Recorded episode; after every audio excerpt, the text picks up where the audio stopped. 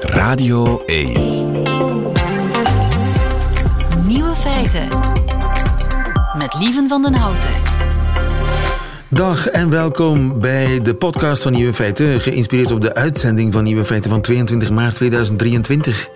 In het nieuws vandaag het menu van de Chinese president Xi Jinping, die op dit ogenblik in Moskou op bezoek is. Wat kreeg de Chinese delegatie daar te eten? Wel, een exclusief banket van Russische specialiteiten gemaakt door een lokale topchef misschien, of borst met de beste Russische caviar erbij. Geen flauw idee, maar in ieder geval filmde een voorbijganger hoe medewerkers van Xi Jinping meer dan 20 zakken van KFC, Kentucky Fried Chicken, het hotel binnenbrachten waar de Chinese delegatie verbleef. Meer weten we niet. De andere nieuwe feiten vandaag. Exotische vogels zijn soms even winstgevend als cocaïne. Die brug naar Sicilië, die komt er nu toch. Aan de VUB wordt gewerkt aan textielbeton. En Rick de Leeuw zoekt een woord voor het uiveren dat te jong gestorven artiesten niet hebben kunnen maken. De nieuwe feiten van Nico Dijkshoorn die hoort u in zijn middagjournaal. Veel plezier. Nieuwe feiten. Radio 1. In het beton van de toekomst zit geen staal meer, maar textiel. Dankzij Michael. Goedemiddag, Michael. Hallo, goedemiddag. Je bent onze held van de dag, Michael Elkadi, bouwkundig ingenieur aan de VUB in Brussel. Jij werkt aan het beton van de toekomst. Ja, dat klopt. Ehm, dus wat we proberen te doen is eigenlijk um, ja, textielwapening te gebruiken in plaats van uh, traditionele stalen uh, wapeningselementen. Oké, dus beton versterkt met textiel in plaats van staal. Ja, klopt. Textielbeton, als Ja. het ware.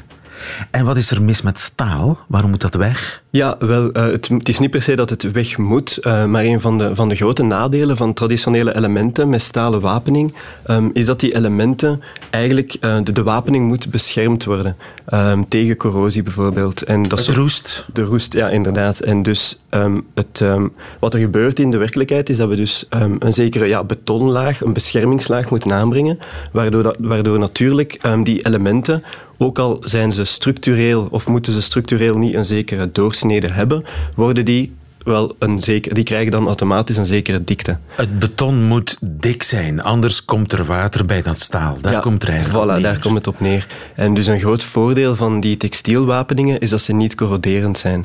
Ehm, en dus daar krijg je de mogelijkheid om die ja, betonnen sectie eh, sterk te gaan reduceren, omdat je de wapening niet langer moet eh Je gaan kunt beschermen. sexy beton maken als het ware. inderdaad. Slank beton. Slank Dun beton, beton. Inderdaad. Dat toch sterk is. Voilà, inderdaad. Omdat je dan het, ehm, eh, de sectie die overblijft kan volledig getuned worden naar de structurele capaciteit. Dus je Ehm, kunt, je kunt, het maakt eh, dat beton veel wendbaarder ook. Inderdaad. Je kunt er van alles mee doen. Ja, inderdaad, want die, die eh, textiele wapeningen, dus die zijn gemaakt uit glas, basalt of carbontextielen, die zijn doorgaans heel flexibel en dus je kan heel gemakkelijk van die mooie schaalstructuren ontwerpen. En dat is dan een soort netje. ja, zo kan je het je inbeelden. Echt waar, dus je, ja. Je maakt een netje in plaats van die stalen staven. Ja. Maar, eh, je moet het aan, ik ben geen ingenieur, maar eh, hoe kan dat even sterk zijn? Ja, dus het hangt af van welke textielen je gebruikt. Maar bijvoorbeeld carbontextielen hebben ja, vergelijkbare of zelfs betere eh, mechanische eigenschappen dan stalen wapenen. Carbon, dat is dan waar, waar eh, racefietsen ook van gemaakt ja, worden. onder andere. Dus eh, carbon is een heel polyvalent materiaal. Dat is eigenlijk ook een soort metaalachtig. Het is magnetisch, maar het is, geen, ja, het is niet echt een, een, een, een metaal. Maar ja, het is even sterk als het is, metaal. Ja, of zelfs ja, sterker. De, de, de Sterker. sterkte is zelfs hoger en de stijfheid is vergelijkbaar met traditionele stalen wapening. Dus het is niet dat eh, het zwakker is, het is zelfs sterker. dan- Ja, de, wapening zelf is zelfs sterker. Ehm, en dus wat wij proberen doen, is ja, die te gaan in te werken in eh, textielen, eh, in, in, in betonnen secties, waarbij ja, die, die, ehm, die hele doorsnede zowel geometrisch als via de wapening geoptimaliseerd is voor de toepassing. Ja. Wat bedoel je daarmee? Wel, um, je kan je inbeelden dat traditionele bouwelementen, die zijn doorgaans heel ja, prismatisch, heel rechthoekig. Hè. Je hebt twee verticale kolommen en een horizontale balk. Um, die textielen lenen zich eerder toe om um, heel gemakkelijk te gaan naar gebogen, efficiënte secties, waar dat de krachten veel ja, efficiënter worden afgedragen. Juist, ja. Dus je zou eigenlijk... Uh, ja, de sky is the limit. Je kunt van alles bouwen dan. je zou het zo kunnen zeggen. Ja, nu natuurlijk... Um, kunt een kabouter in beton bouwen. dat kan, ja. Je kan heel ja, uh, gebogen vormen bouwen, zogezegd. Um, nu, een van de nadelen van zo uh, dun te gaan is natuurlijk dat de stabiliteit van die structuren wel eigenlijk een beetje achterop, erop achteruit gaat, omdat die ja, secties zo smal zijn. Uh, maar wat wij proberen doen in ons onderzoek is ja, meerdere van die secties te gaan combineren met een soort uh, thermische isolator tussen. Dus dan krijg je nog steeds um, één bredere sectie met twee ja, van die textielgewapende huiden, noemen we dat. Uh, en samen vormt dat een, een sandwichpaneel dat dan zowel die structurele eigenschappen kan uh, bijdragen als de thermische isolatie die uh, noodzakelijk is voor de toepassing. Maar je kunt eigenlijk vrij dunne muren bouwen. Ja, relatief dun, omdat je dan niet meer die thermische isolatie dan nog eens achteraf moet gaan Juist, aanbrengen. En bijkomend voordeel dat het, als het niet... Want zelfs met die ja, extra laag, klassiek gewapend beton, ja, vroeg of laat zie je daar ja, roestige strepen op. Vroeg of laat heeft er toch uh, vocht uh, zich een weg gebaand door dat beton tot bij het staal, hè? Ja, inderdaad. En dat is eigenlijk een... een... Dan krijg je betonrot. Ja, klopt. Brokkelbruggen. Ja, en dus uh, dat is eigenlijk een tweede toepassing van ons uh, textiel beton. Uh, we kunnen ook, omdat ja, we weten natuurlijk dat de bouw een, een relatief grote inertie heeft tegen verandering. Dus naast het, het, laten we zeggen, het structureel ontwerpen van textielbetonnen, proberen we ook die materialen te gaan implementeren in huidige constructies. En een van die toepassingen is dan lokaal, waar dat u zegt, hè, um, dat er een scheurtje ontstaat, ah. Ja. lokaal die textiel... Plamuur, eigenlijk. Ja, eigenlijk wel, maar dan met een textielwapening. Um, en dus lokaal de structuren eigenlijk gaan herstellen. Ja, je zegt de bouw is inert, is traag. Waar zitten ze op te wachten? Want dit klinkt allemaal als een, als een betonnen droom, bij wijze van spreken. um, ja, dat klopt. Maar natuurlijk, ja, um, er, staan, er staat veel op het spel. Uh, in de bouw natuurlijk. Je kan niet vandaag, laten we zeggen, een materiaal ja, ontwikkelen en verwachten dat dat morgen op de markt komt. Er is Zijn er al experimenten? Veel... Kun je al iets laten zien, bij wijze van spreken, of is het alleen nog maar theorie? Ja, um, nee. Dus wij proberen... Um, ons onderzoek is vooral, laten we zeggen, op, op elementniveau, maar we zijn ook betrokken in projecten waar we die, uh, laten we zeggen, uh, kleinere elementen gaan proberen ja. opschalen um, in modulaire constructies. Dus we werken nu mee in een... Kost het veel? De kostprijs is relatief hoog als je de materialen gewoon, laten we zeggen, naast elkaar legt. Uh, maar wij geloven dat ja, door een slim design en door een optimalisatie... Ja, fancy textiel, dat is ja. gewoon super duur. Ja, dat klopt. Maar uh, dus ja, door die optimalisatie van die secties kan je um, eigenlijk een, een, materiaal ontwikkelen dat in, in, in het algemeen of globaal eigenlijk wel vergelijkbaar is qua kostprijs. Ja, want je hebt natuurlijk minder onderhoud. Uh, het, moet, het mag dunner zijn, dus je wint hoe dan ook op andere plaatsen. Ja, voilà. En je hebt heel veel minder ja, beton en van, of cement nodig. Hè. En vandaag de dag is dat nog steeds, laten we zeggen, uh, wijd aanwezig. Maar natuurlijk, als je ecologisch gaat gaan redeneren naar de toekomst toe, um, zal het uh, natuurlijk steeds, steeds meer een, een knelpunt worden. Uh, de, de, laten we zeggen, de primaire grondstoffen ja. die gebruikt Dus over een jaar of tien bouwen we met textielbeton. Laten we dat hopen, ja. Laten we daarvan uitgaan. Veel succes. Ja, dankjewel. Michael Elkadi van de VUB, dankjewel. Goedemiddag en nog een fijne middag. Dankjewel, voor u ook. Het ontbreekwoord. Rick de Leeuw gaat op zoek naar woorden die in onze taal helaas nog niet bestaan. En we maken de geboorte mee van een nieuw woord. Dat gaat altijd zo op woensdag in Nieuwe Feiten. Uh, de lijst met ontbreekwoorden die is stilaan indrukwekkend. U vindt ze op radio1.be. Vorige week vonden wij bijvoorbeeld overschrompelend. Prachtig, hè? Geertje Slangen, goedemiddag. Ja, hallo. Jij zit op de stoel, je houdt de stoel warm van uh, Ruud Hendricks. Ja, volgende week is hij terug. Taalraadsvrouw van uh, de VRT en jurylid vandaag overschrompelend. Enig idee wat het zou kunnen betekenen, Geertje? Um, enlighten me. het is het Nederlands, Nederlandse equivalent voor het Engelse humbling. Ah ja, juist. Ik heb het wel gehoord. Ja, of on- wonderdanig. Maar er waren- ook ik, ik, had vooral wonderdanig on, Ja, maar we hebben uiteindelijk... Ik weet dat het een, ik weet was dat een moeilijke, het een, bev- eh, een moeilijke bevalling was. Ja. Kapot verbeteren, spreekt voor zich. Kapot ja verbeteren. zeer goed. Dat zijn we sterk in, hè? Ja, Wij constant mensen, doen we dat. Wij doen dat constant. Ja, Een hele mooie vind ik ook sopperen. ja. Sopperen. Laatste restje saus met brood uit je bord opscheppen, sopperen. Zijn we ook we heel goed vroeger in. altijd. Rick de Leeuw is er wel bij. Goedemiddag, Rick. Goedemiddag. Rick welkom. Eh, beschermheer van het ontbreekwoord. Rick, eh, vertel eens, naar welk woord gingen wij... Wat was de opdracht vorige week? Waar zijn we naar op zoek? De opdracht van de afgelopen week was een woord voor al die prachtige muziek die nooit geschreven zal gaan worden omdat artiesten soms veel te jong sterven. En daarbij moeten we onwillekeurig denken aan mensen als Jimi Hendrix, Amy Winehouse, Kurt Cobain, Mozart, Janis Joplin, Schubert of Prince. Ja, voor ons is het te laat, hè? Voor ons is het te laat. Ja, wij kunnen niet Wij, meer wij sterven. doen niet meer mee. Maar dus het niet bestaande uiveren van een artiest die ons te vroeg verlaten heeft. Daar komt het eigenlijk op neer. Geweldige opdracht. Dank. En er is veel binnengekomen, veel suggesties. Ja, ja, ja, ja, het was eh, weer een, eh, een, een, een wonderlijk amalgaam aan suggesties. Eh, miscografie werd bijvoorbeeld meer, nou, meermaals genoemd. Een, een miscografie, dus een, een gemiste discografie. Als het ware. Miscografie. Oké. Het ook een Ja, beetje als en- een en- miskoop. Ja, precies. Ja. Dus ik, ik- Maar we zitten nog niet in de top 7, voor. hè? We zitten Nee, nog nee, niet in de top nee, 7. Je nee, bent nog, je nee. bent nog aan het freewheelen. Dus-. Oké.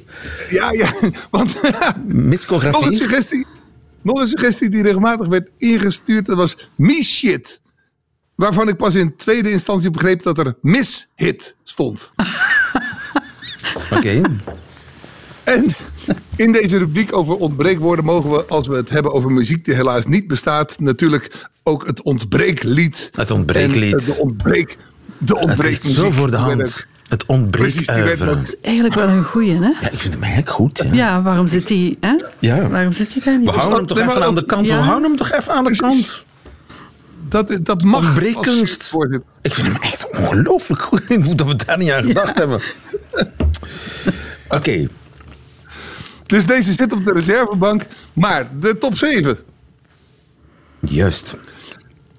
Tom Dieriks en Mirjam van der Stukken kwamen onafhankelijk van elkaar met repertoire. Met een RIP aan het begin natuurlijk van Rest in Peace. Oké. Repertoire. Repertoire. Niet slecht. Niet slecht. Maar ja, Ruud Hendrik zou zeggen, eh, woordspeling alarm. Altijd, ja, alarm. Ja, alarm. Hij is de man van het woordenboek. Ziet er goed uit en hij in geschreven weet- taal. Maar Juist, juist. En, Ja. en g- echte grappen, daar zit heel veel sleet op. Of heel snel sleet op. heel snel, en het gaat heel snel terug verdwijnen, denk ik. Ja. Ja. En het is ook iets breder dan muziek natuurlijk. Hè? Repertoire. Ja, Ja. dat is waar. Anne Tjerk Mante kwam met Control-Alt-Deleetjes. ja, hetzelfde eigenlijk. Hè? Idem, goed idem, gevonden ja, hoor, Anne Goed Tjerk, maar- gevonden, maar... het klinkt ook al- alsof je het wil weggooien, vind ik. Ja, ja, Eh, ja. Control, eh, dat is een, ja, een control al delete is, een, is, een, is gewoon een, ik, kan, ik, ik vind dat wel een leuk woord voor, voor een lied waarvan je blij je bent dat het voorbij is. Ja, zo van weg ermee. Ja, Nooit meer. Ja, een control al delete. Heb jij die ooit gemaakt, eh, Rick? Nee, toch? Ik grossier daarin, meneer. Oké. Nummer drie. Nummer drie. Eh, Erik Martin, Geert de Cresson en Guido Luiks alweer onafhankelijk van elkaar kwamen met Mordeuvre. Morduivre. Vind ik beter al. Maar Beter, maar ik, heeft nog altijd datzelfde eh, gehalte, vind ik. En het is ook een beetje morbide, nee? Bedoel je? Ja, Ja, maar het is niet een morbide opdracht. Het, het gaat Dat is wel waar, dat de is wel waar. Ja. De, te vroeg gekomen sterfelijkheid. Ja, ik, ik, ik dacht, ik ga eens kijken naar orduiveren, wat dat, waar het dan waarschijnlijk op zin speelt. En dat is buiten het hoofdgerecht. En ik denk, ligt er zo wat buiten. Maar ja, inderdaad. oké. Ja, Nog strenger ja. dan Ruud heb ik het idee, die Geertje. Nou, hè? Super streng.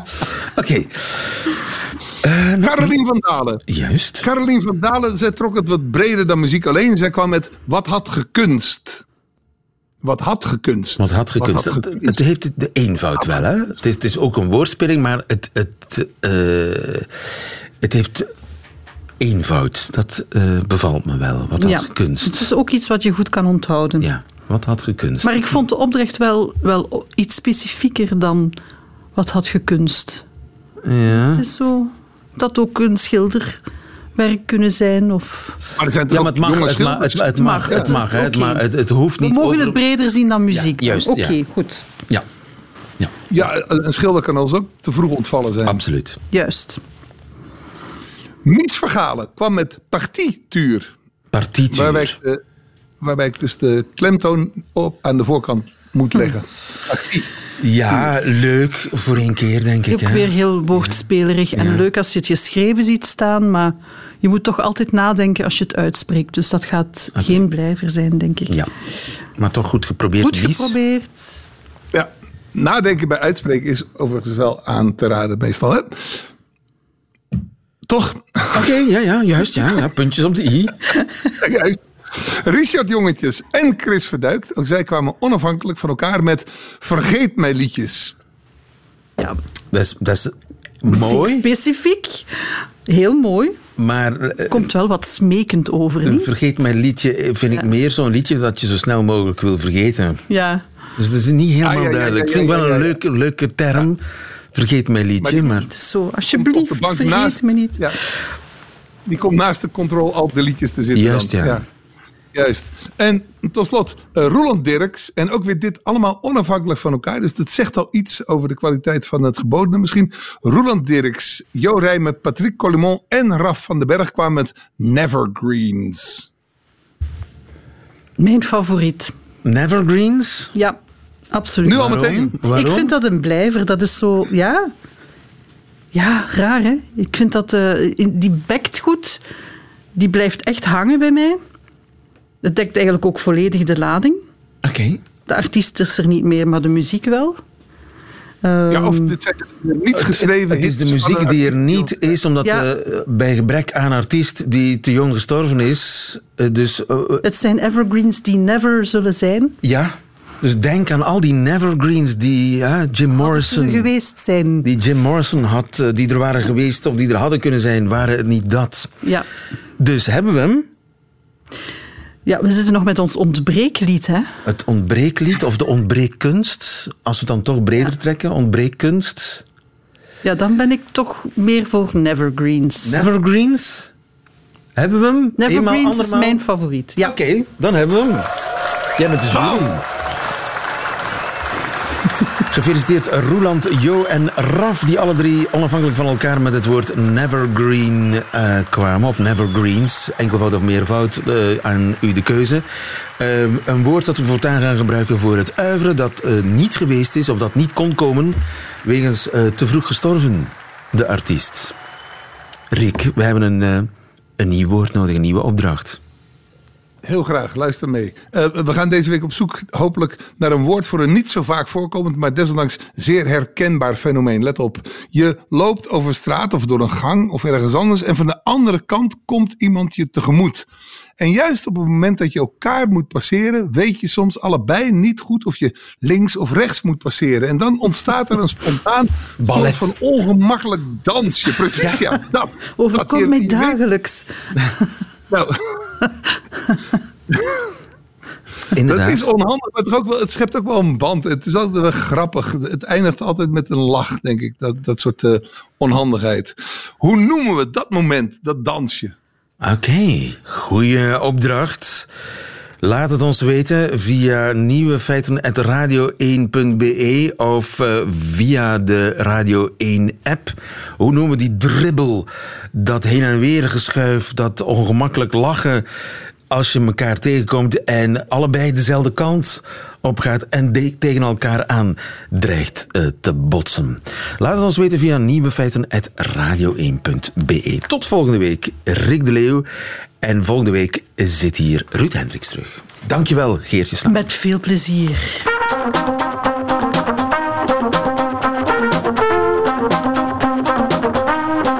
Nieuwe feiten.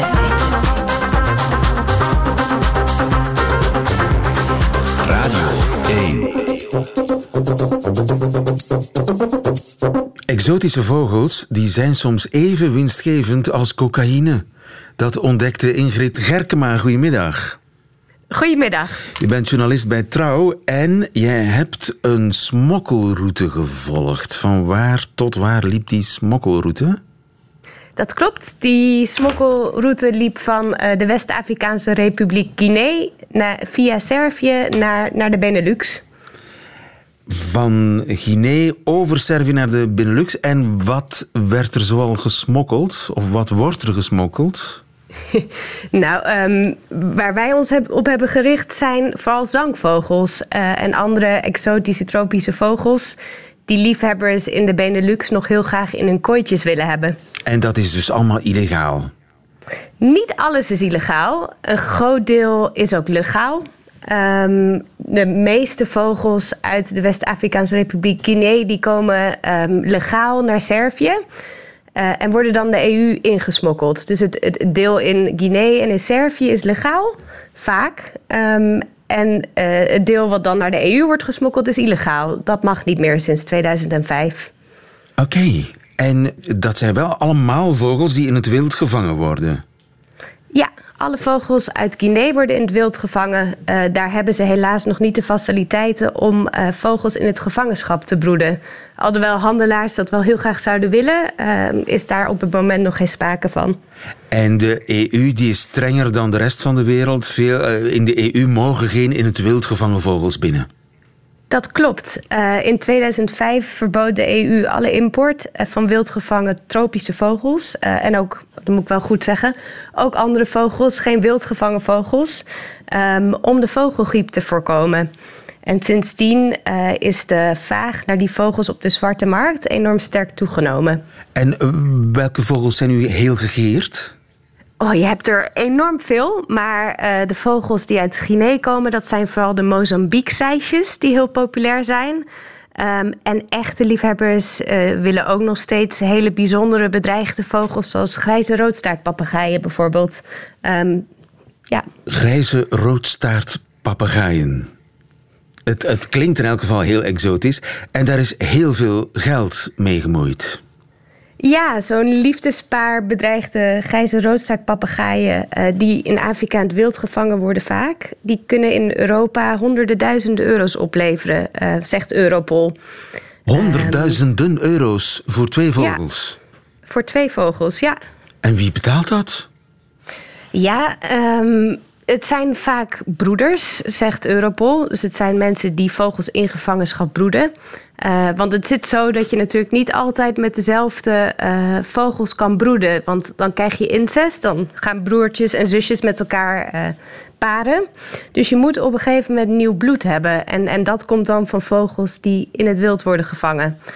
al dus Europol en, en andere handhavingsinstanties hier in Nederland en België. Oké, dus het zijn vaak de, de, de, professionals zeg maar, die nieuw bloed nodig hebben... die illegaal zo'n vogels binnenpakken.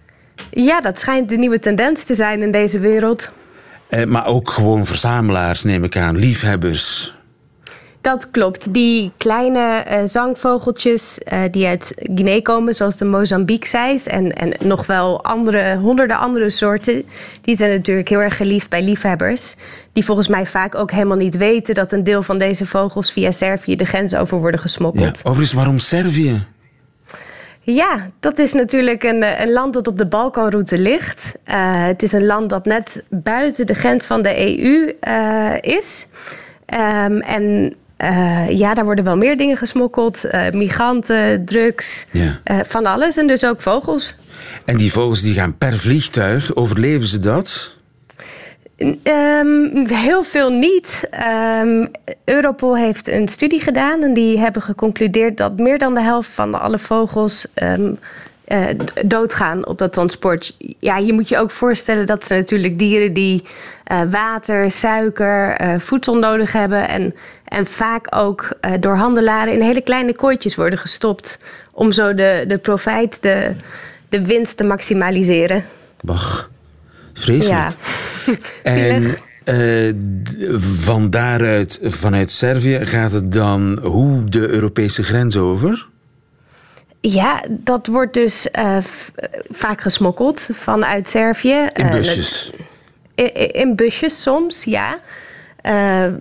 de douane in Servië vertelde ons allerlei soorten verhalen over vogels die in jute zakken zijn gebonden, onder de auto, in de vrieskou. Of uh, dieren die verborgen zijn in, in bepaalde delen van vrachtwagens. ja, je kan het zo gek niet bedenken. Ehm, zo worden die dan de grens overgesmokkeld. Ja, en komt er ook corruptie aan te pas? Of ja, vervalste papieren, weet ik veel. Is dat, is dat ook een business, deel van de business? Ja, um, handhavingsinstellingen um, en, en douanebeambten vertelden ons dat uh, ja, boswachters worden omgekocht, veterinaire diensten en soms ook grenswachters um, op de grens van Servië en Hongarije. Soms, sommige vogels hebben uh, speciale vergunningen nodig. Bijvoorbeeld die grijze roodstaartpapegaai, die mag je niet verhandelen zonder CITES-papieren. Um, en die papieren, daar wordt veel fraude mee gepleegd. En onze bronnen in Servië vertelden ook dat de veterinaire diensten uh, waarschijnlijk de meest omgekochte uh, dienst van de Servische overheid is. Dus ik, ik denk zeker dat dat gebeurt. Dus dan is zo'n exotische wilde vogel plotseling op papier een gekweekte vogel? Ja, bijvoorbeeld. Dat, dat zijn dan voor die, die vogels die die speciale papieren nodig hebben. Maar voor die kleine zangvogels, die dus legaal vanuit uh, Guinea naar Servië komen, werkt het net wat anders. Want die dieren hebben wel papierwerk nodig. Maar zodra ze in de Europese Unie zijn, hebben ze helemaal geen papierwerk meer nodig. Omdat het wordt uh, verondersteld dat ze allemaal in gevangenschap zijn gevangen. Ja. Dus zodra zo'n vogel de grens over is, is hij dus eigenlijk wit gewassen. En, uh, kan niet zomaar doorverkocht worden. Hoe groot is de kans dat, ik, dat de seisjes die ik hier in de dierenwinkel aantref... dat die eigenlijk ja, illegaal gesmokkeld zijn? Oeh, dat is natuurlijk heel lastig een schatting van te maken. Het is natuurlijk een illegale handel, dus we hebben de cijfers er niet voor. Um, ja, Europol zegt dat het om duizenden vogels gaat. Um, maar ja, ja dat. Ja, maar ik zit me gewoon af dus te vragen: wat kan ik doen als ja, potentiële klant, zeg maar, om aan deze illegale handel een einde te maken? Ja, ik denk gewoon goed je, je handelaar uh, uitkiezen. Goed naar de vogelwinkel kijken, vragen om papieren, kritisch zijn en misschien ook uh, bepaalde soorten waarvan je weet dat die vaak illegaal verhandeld worden, die dan misschien niet in je kooitje te zetten. Ik doe mijn best. Dankjewel uh, Ingrid Gerkema, uh, journalist bij Trouw, voor deze toelichting bij uh, de winstgevende smokkel van exotische vogels. Goedemiddag. Dank je. Doei. Nieuwe feiten.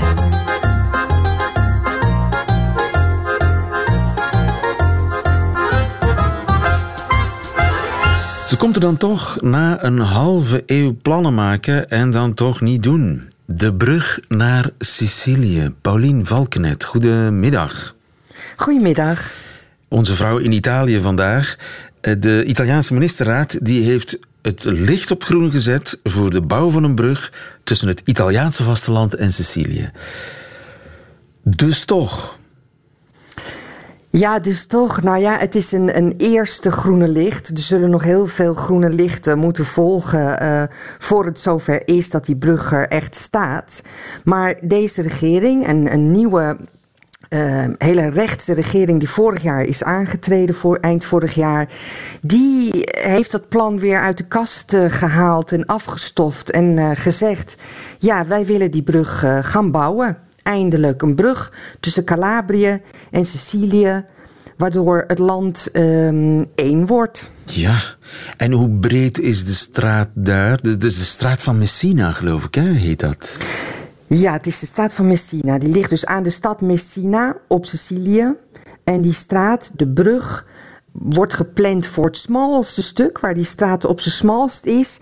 En die brug zou dan ongeveer 3,3 kilometer worden eigenlijk niet zo extreem lang, toch? Er zijn langere bruggen. Er zijn langere bruggen. Nee, ja, dus het, is ook, het zou ook in principe kunnen. Er zijn eh, in de afgelopen jaren ook dit soort type hele lange bruggen gebouwd in Turkije, in Japan, in China. Uh, er is ook een lange brug gebouwd um, die Denemarken met Zweden uh, verenigt. Dus ja, de, minister van Transport hier en Infrastructuur, Matteo Salvini, die heeft meerdere keren al heel enthousiast gezegd. Um, Laten we dat nou doen. De techniek is er. Onze ingenieurs die kunnen dit. De, laten we nou eens ophouden met alsmaar kletsen over die brug en hem nu eindelijk gaan bouwen. En de Italiaanse regering hoopt daarbij op financiering van de, de Europese Unie. Er is een, is een speciaal transportfonds. En daar, uh, Salvini is al in Brussel geweest om daar eens over te praten. Of daar geld uit kan komen om die brug te bouwen. En jij bent daar ter plaatse geweest. Hoe reageren de Sicilianen op dit uh, plan? Nou, ik, heb, ik ben inderdaad geweest. Ik heb natuurlijk maar een heel, heel klein percentage van de mensen daar gesproken. Maar ik heb de ferryboot genomen in Messina naar de overkant en weer terug. En daar heb ik, uh, het was een, een, dinsdagmiddag, meen ik. Daar waren gewoon allerlei mensen op de veerboot. Veel mensen die voor werk heen en weer moeten. Dus niet toeristen die het hartstikke leuk vinden om eens eventjes op een veerboot te zitten. Maar dit zijn mensen die werken en wonen ofwel in Calabrië of op Sicilië en gaan vaak heen en weer. En ik, mm, ik schat dat ik daar ongeveer twaalf mensen heb aangesproken om te vragen of ze die brug zien zitten, of ze, of ze daar een voorstander van zijn. En allemaal, zonder uitzondering, zeiden ze ja. We willen die brug graag hebben. Want het is ontzettend lastig om alsmaar met een veerboot heen en weer te gaan. Uh, je hebt te maken met vertrektijden. Als het slecht weer is, als het heel slecht weer is, dan gaat hij soms niet. S'nachts gaat hij vaak minder dan, dan overdag. Dus uh, ja, al die mensen die, die, die mensen die ik die middag op de ferryboot sprak die zouden het een heel goed idee vinden dat ze gewoon de auto kunnen pakken en ja. uh, in vijf minuten aan de overkant zijn. Ja, want er is veel heen en weer gereisd, ook door de lokale bevolking, want ze, ze werken bijvoorbeeld in Italië terwijl ze in Sicilië wonen. Ja, dus ze moeten voortdurend ja. heen en weer. Ja, ja, ja dat, is, dat, dat gaat ook alsmaar door. Er zijn meerdere veerboten die vertrekken om de 40 minuten. Dat is, en dan heb je het nog niet eens over alle mensen die naar Sicilië gaan. Um, en die vliegen. Want als je vanuit Rome naar Sicilië wilt of vanuit Milaan, ja, dan neem je het vliegtuig. Dat is veel sneller dan dat je dat hele eind uh, met de auto moet rijden. De treinverbindingen in Zuid-Italië zijn uh, niet geweldig. Lang niet zo goed en snel als in Noord-Italië. Dus er zijn ook heel veel mensen die heen en weer vliegen naar Sicilië, naar Palermo of naar Catania of, of naar, Trapani in het, in het westen. Ja. Um, ja, als er een hele snelle treinverbinding zou zijn, zo'n hoge snelheidslijn. Uh, waarmee we, we, tegenwoordig vanuit Rome naar Milaan in drie uur reizen. Als er die brug er ligt en je kunt met een hele snelle trein er naartoe, ja, dan haal je ook al die vliegtuig of veel vliegtuigpassagiers. Um, ja. Uh, uit het vliegtuig, zeg maar. Dus uh. het is niet alleen de lokale bevolking, maar ook ja, mensen die voor werk of voor zaken of voor vergaderingen, wat dan ook, op Sicilië moeten zijn. Het is een heel groot eiland natuurlijk. Ja. Er wonen 5 miljoen mensen. Salvini zegt wij kunnen dat. Nochtans, het is zeer aardbevingsgevoelig gebied, hè? Ja, dat klopt. Dat, dat is, ja, dat is er komen probleem. veel aardbevingen. De tegenstanders zeggen dat dat wel een probleem is. Er zijn veel tegenstanders ook tegen deze brug die allerlei argumenten hebben om niet te bouwen. En een van hun wat, het argument wat zij het sterkste vinden is, is het aardbevingsgevaar. Er is, uh, Messina is een keer helemaal platgelegd door uh, een, uh, een hele zware aardbeving. Je hebt daar ook de Etna natuurlijk. Het is geologisch een heel... In Calabrië zijn, komen ook zware voor, aardbevingen voor. Het is een, um, een instabiel gebied wat dat betreft.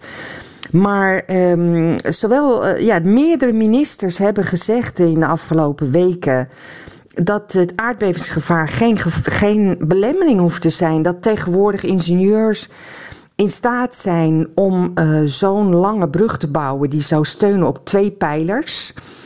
Eén pijler op Sicilië en eentje in Calabrië. Om zo'n brug te bouwen die zware aardbevingen uh, kan weerstaan. Mm -hmm. uh, die die kan hebben. Um, dus ja, ja, Ik heb er geen verstand van, dus ik weet niet of dat ook zo is. We moeten de ingenieurs geloven dan maar. Hè? En uh, ja, ja, Ze, zijn er al een keertje aan begonnen aan die brug. Dat is dan stilgelegd. Nu zou ze er eindelijk gaan komen. Niet iedereen is daar blij mee. Maar de meeste wel, begrijp ik. Uh, en uh, ja, ik hoop dat we het nog meemaken. Paulien Valkenet, dankjewel. Goedemiddag. Nieuwe feiten. Radio 1. Ziezo, dat waren ze, de nieuwe feiten van 22 maart 2023. Alleen nog die van Nico Dijkshoorn, die krijgt u nu in zijn middagjournaal.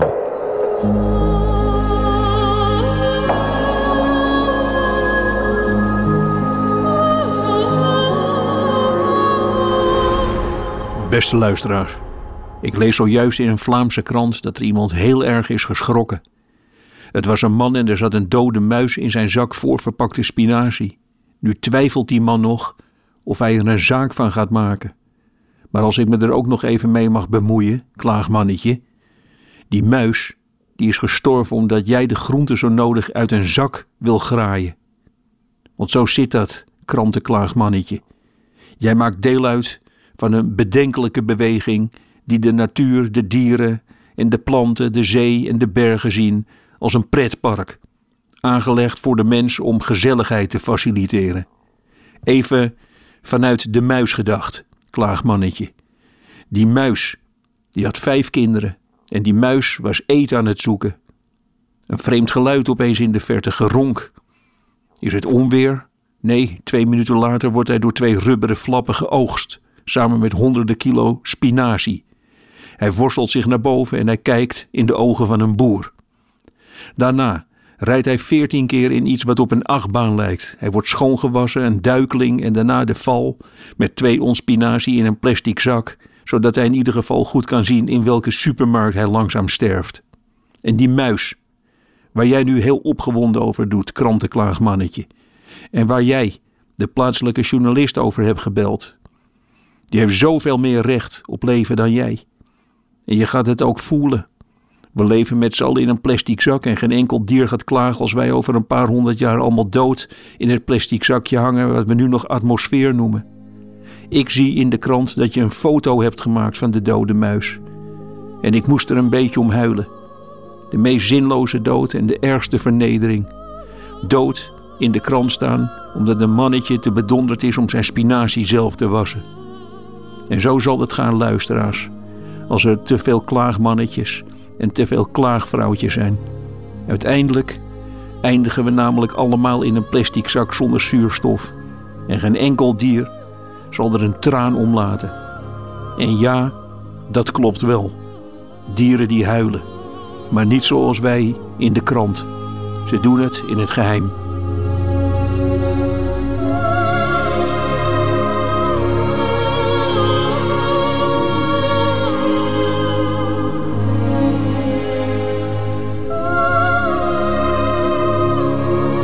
Zo zit dat. En niet anders. Dieren huilen in het geheim. Nico Dijkshoorn in het Middagjournaal.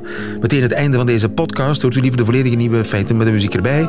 Dat kan natuurlijk elke werkdag tussen 12 en 1. Op Radio 1 of on demand via de Radio 1 website of app. Tot een volgende keer.